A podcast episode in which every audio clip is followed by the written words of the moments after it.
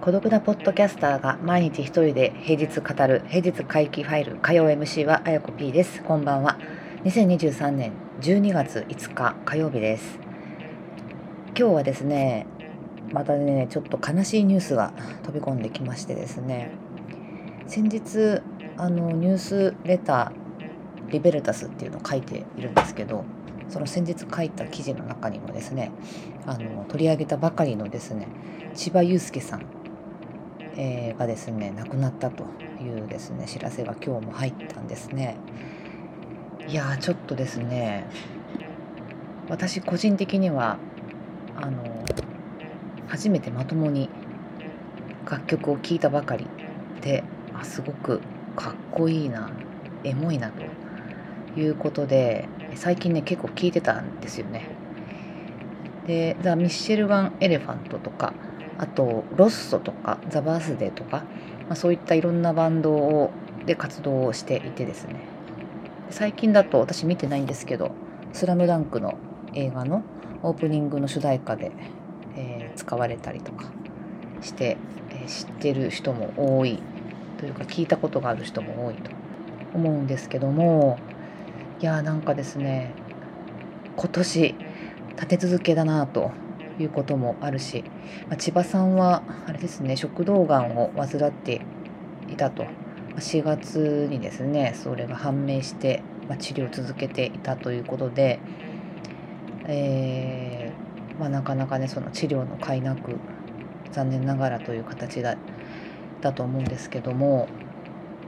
千葉さんもそうだしねあの何度も言ってますが櫻井さんそして x ジャパンのヒースみんなですね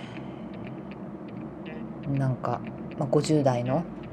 90年代、まあ、80年代90年代から活躍をしていた、えーテランのですねロッカーたちが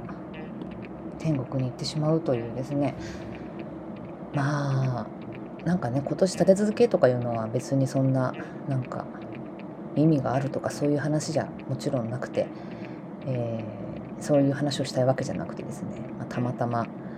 まあ、重なってるっていうことだというふうに私はあの思っているし、まあ、それ以上でもそれ以下でもないですけれどもまああまりにもですねうん、まああまりにも続いてるのでちょっとですねいやーなんかなかなか耐え難いものがありますね。えー、まあ、人はいつかねあの死んで天国に行くので、まあ、あたかもなんかね自分なんて永遠に生きるんじゃないかぐらいの感覚でしかね今ないんですけどね。あの大きな病気とかもないし、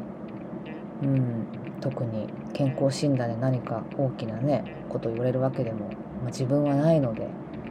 どうしてもねその死というものが非常に縁遠い。もちろん親戚とかはねあの亡くなっていたり叔父も叔母も亡くなって、えー、いたりですねするからあの死というものは当然あるんですけど、まあ、私はあの両親は健在で、うん、あとおばあちゃん父方のおばあちゃんが、まあ、今100歳もうすぐ101歳でね、まあ、そうやってあの大往生大往生じゃないまだ亡くなってないからねあの長生きしてる人たちもいるし、まあ、こうしてね、まあ、100歳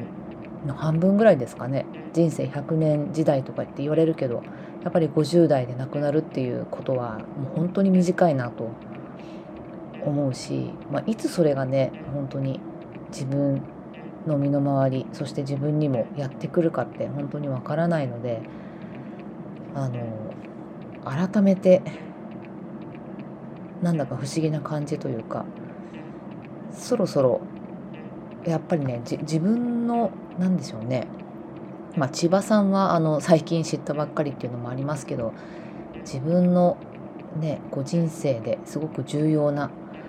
えー、まあ、アイコンだった人たちがですね亡くなっていくと、まあ、自分もね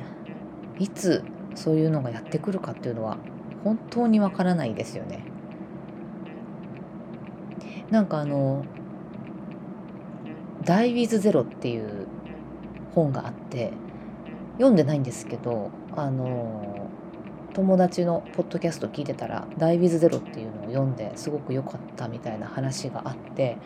えー、どんな本なんだろうと思ってまあタイトルからね「ダイ・ウィズ・ゼロ」まあ、ゼロで死ぬっていうことなんでどんな本かうすうす想像はつくんですけど、まあ、ちょっと調べてみたらねあの、まあ、お金をね貯め込むんじゃなくて、えー、その生きている間にとにかく、まあ、経験いろんな経験ができるようにどんどんお金を使っていく投資をしていく、まあ、自分に投資をしていくみたいな感じですかね。自分の経験とか思い出を作っていく。で死ぬ時はあのお金をねいっぱい残して死ぬんじゃなくてほぼゼロに近い形で死ぬのが理想的なんじゃないかっていう提言の本だということなんですけども。でもなんで人ってお金をどうしても節約したり溜め込んだりするかっていうと、まあ、いつ死ぬか分かんないからですよね自分が。いつ死ぬか分からないので長生きするかもしれない長生きするんだったらねあのどうしてもお金がその分必要になってくるのでお金をねあのそんなにやたらめったら散財するっていうことはなるべく控えてもちろんなんか運用に回してお金を増やすとかはまた別の話ですけどあのねなんかた溜め込むっていうよりはなんか将来に備えるみたいな形で、ね、お金を私は今考えてますけど、まあ、そう言ったってねいついつっていうことですよね本当に。そして自分の大事な人がいついなくなっちゃうかっていうのも本当にわからないしまあ明日や明後日じゃないだろうみたいな感覚で生きてるとあの本当にあれですよあの明日や明後日じゃないだろうと思ってなんかずっとやりたかったこととかずっと行きたかった場所とか、ね、ずっと会いたかった人とかに、まあ、会わずに、えー、まあ、またの機会でとか言ってね忙しくなくなったらとか、うん、ちょっと時間に余裕があったらやろうとかねやって後回しにしてると本当に良くないなって思ったんですよ。で幸いなことにですねあの、まあ、爆竹に関しては私なんかあのずっとね追っかけてたわけじゃなくてあのずっとねウォッチはしてたんですけどライブに行こうとかねあの毎回毎回ツアー行こうとかっていう感じではなくて、まあ、どうしても生活からちょっと離れてる時期とかが結構あったんであのライブね全然行ってなかったんですけどちょうど一昨年ぐらいから急になんか多分まあ会社辞めていろいろね行きたい行きたいところに行こうみたいな感覚になった時にあ爆竹もちょっと行こうと。ちょうど35周年だしってことで、まあ、行き始めて。で最近は結構行っててあの近郊のね横浜とか東京のやつとかは行ってての、まあ、桜井さんのこのお知らせっていうのもあったりして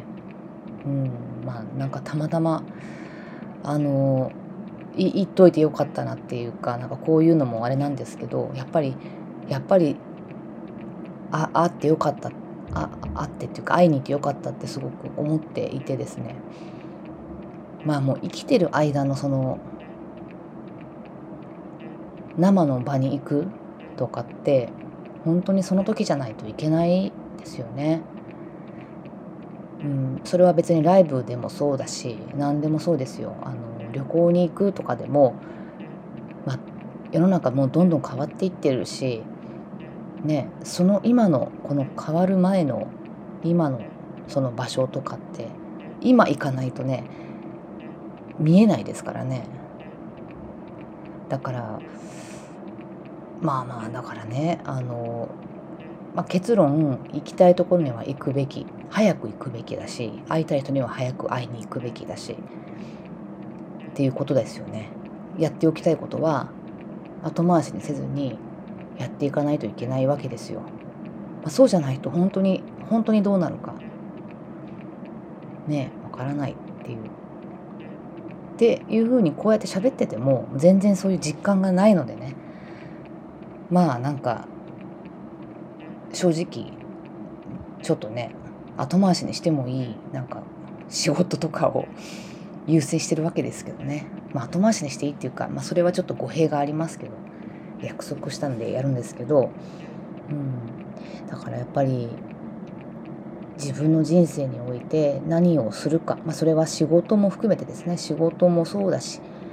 遊びもそう。いろんなこと何でもそうですけど何を先にどんどんやっていくかっていうことを、まあ、私もねこの間誕生日が来て、まあ、一個年を重ねたわけであの刻一刻とね時が過ぎていくんだなっていうのを、まあ、ちょっとしんみり考えるんですよね。まあ、考えるって言っても実感がまた湧いてないっていうこのねあれですけどどうにかしてねそれを自分のなんか腹に叩き込まないといけないんだなってちょっと思っていて、まあ、それを毎日なんか覚え覚えておこうとかねなんかメメントモリとか言ってこう、まあ、メメントモリっていうあの言葉大好きですけど、まあ、死を忘れないで毎日過ごすなんて本当無理な話なんでねあの無理な話だけどやっぱりねこうじゃあ一日一日をすごくもう噛みしめるように味わってるかって言ったら、まあ、そんなことないんでね本当に。時間すごく無駄にしてるしうん。なんかね時間もすごい無駄にしてますよ本当にねえスマホを片手に何をしてるんだかっていう感じなわけですけどね。ということもあってですね昨日頼んでおいた本が届いたわけです私のもとに、えー、スマホ時代の哲学ということで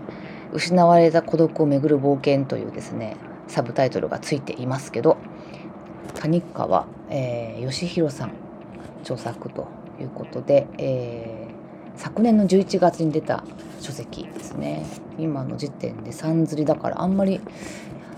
あれですね読まれてないのかな。でですねあのどういう本かというと、えー、常時接続の世界今ですよね。常時接続の世界において私たちはスマホから得られる分かりやすい刺激によって自らを取り巻く不安や退屈寂しさを埋めようとしている。そうして情報の濁流に身を置きながら私たちが夢中になっているのは果たして世界か他者かそれとも自分自身か。そこで見えてくるのは寂しさに振り回されて他者への関心を失い自分の中に閉じこもる私たちの姿だ。常時接続常時接続の世界で失われた孤独と向き合うために哲学という未知の大地を巡る冒険をここから始めようということなんですけどね。初めにというページでニーチェという哲学者いますね。あの人のですね、えー、一節が引用されてるわけですよ。ニーチェの書いた「ツラトゥストラ」「ツラトゥストラ」という本。ですね。そこからの引用です。読みます。君たちにとっても生きることは激務であり不安だから君たちは生きることにうんざりしているんじゃないか？君たちはみんな激務が好きだ。早いことや新しいことや未知のことが好きだ。君たちは自分に耐えることが下手だ。何とかして君たちは自分を忘れて自分自身から逃げようとしている。えー、これはいつ書かれたんですかねいつだろうもう超前ですよねニーチェだから例えばスケジュール帳が空白だと自分が無価値に感じられるから必死で埋め偉くなった感じがするから目先の業績を積み上げる。生きることをこうして激務で取り囲もうとするのは生きることの不安から逃れようとしていることの少佐ではないかというわけです。忙しく働いていることを誇らしく思う人は私だなこれ。読者の中にも少なくないでしょうし休日にたくさんのイベントがあることを生活の充実だと考える人がいるかもしれません。そういう人にとってニーチェの指摘は人事ではないはずですと。うん。まあまああのそんなに私はスケジュール帳が空白でも無価値に感じませんけどね。確かにあの大昔20代とかはあの予定のない休日とかがね本当に怖かったですねでも。というのをちょっと思い出しましたけどさすがに、えー、この年になってそういうことはないけどまあ激務で取り囲もうとするっていうことまあ取り囲みたくて取り囲もうとしてるわけじゃないはずなんですけどね私は。ででもでもやっぱりその仕事がないと不安だとか仕事がないとかえー、仕事がないイコールお金を稼げないということだからそれは不安だっていうふうにねやっぱずっとどっかで私はあるんですよね。ということをですね、えー、まあ切るというそういう本です。これは千葉さんの訃報があって買ったわけじゃなくてですね、まあ、最近ちょっとこれが気になっていてえー、哲学しようと思って読もうと思ってですね買いました。それがちょうど届いたので週末にちょっと読みたいと思います。うん。まあだからねほんとね仕事の話するのすっごい楽しいじゃないですか。まあ、いろんな話がありますよ。なんかねテクノロジーの話とかも楽しいし。うん。まあ、仕事でこういうことをやったとかっていうのをねあのいろんな人と共有し合ってすごい面白いことをねどんどんやっていきたいっていうのもいいんですけどまあそれ本当にやりたいことかっていうことをね自問自答したいですよね。本当に。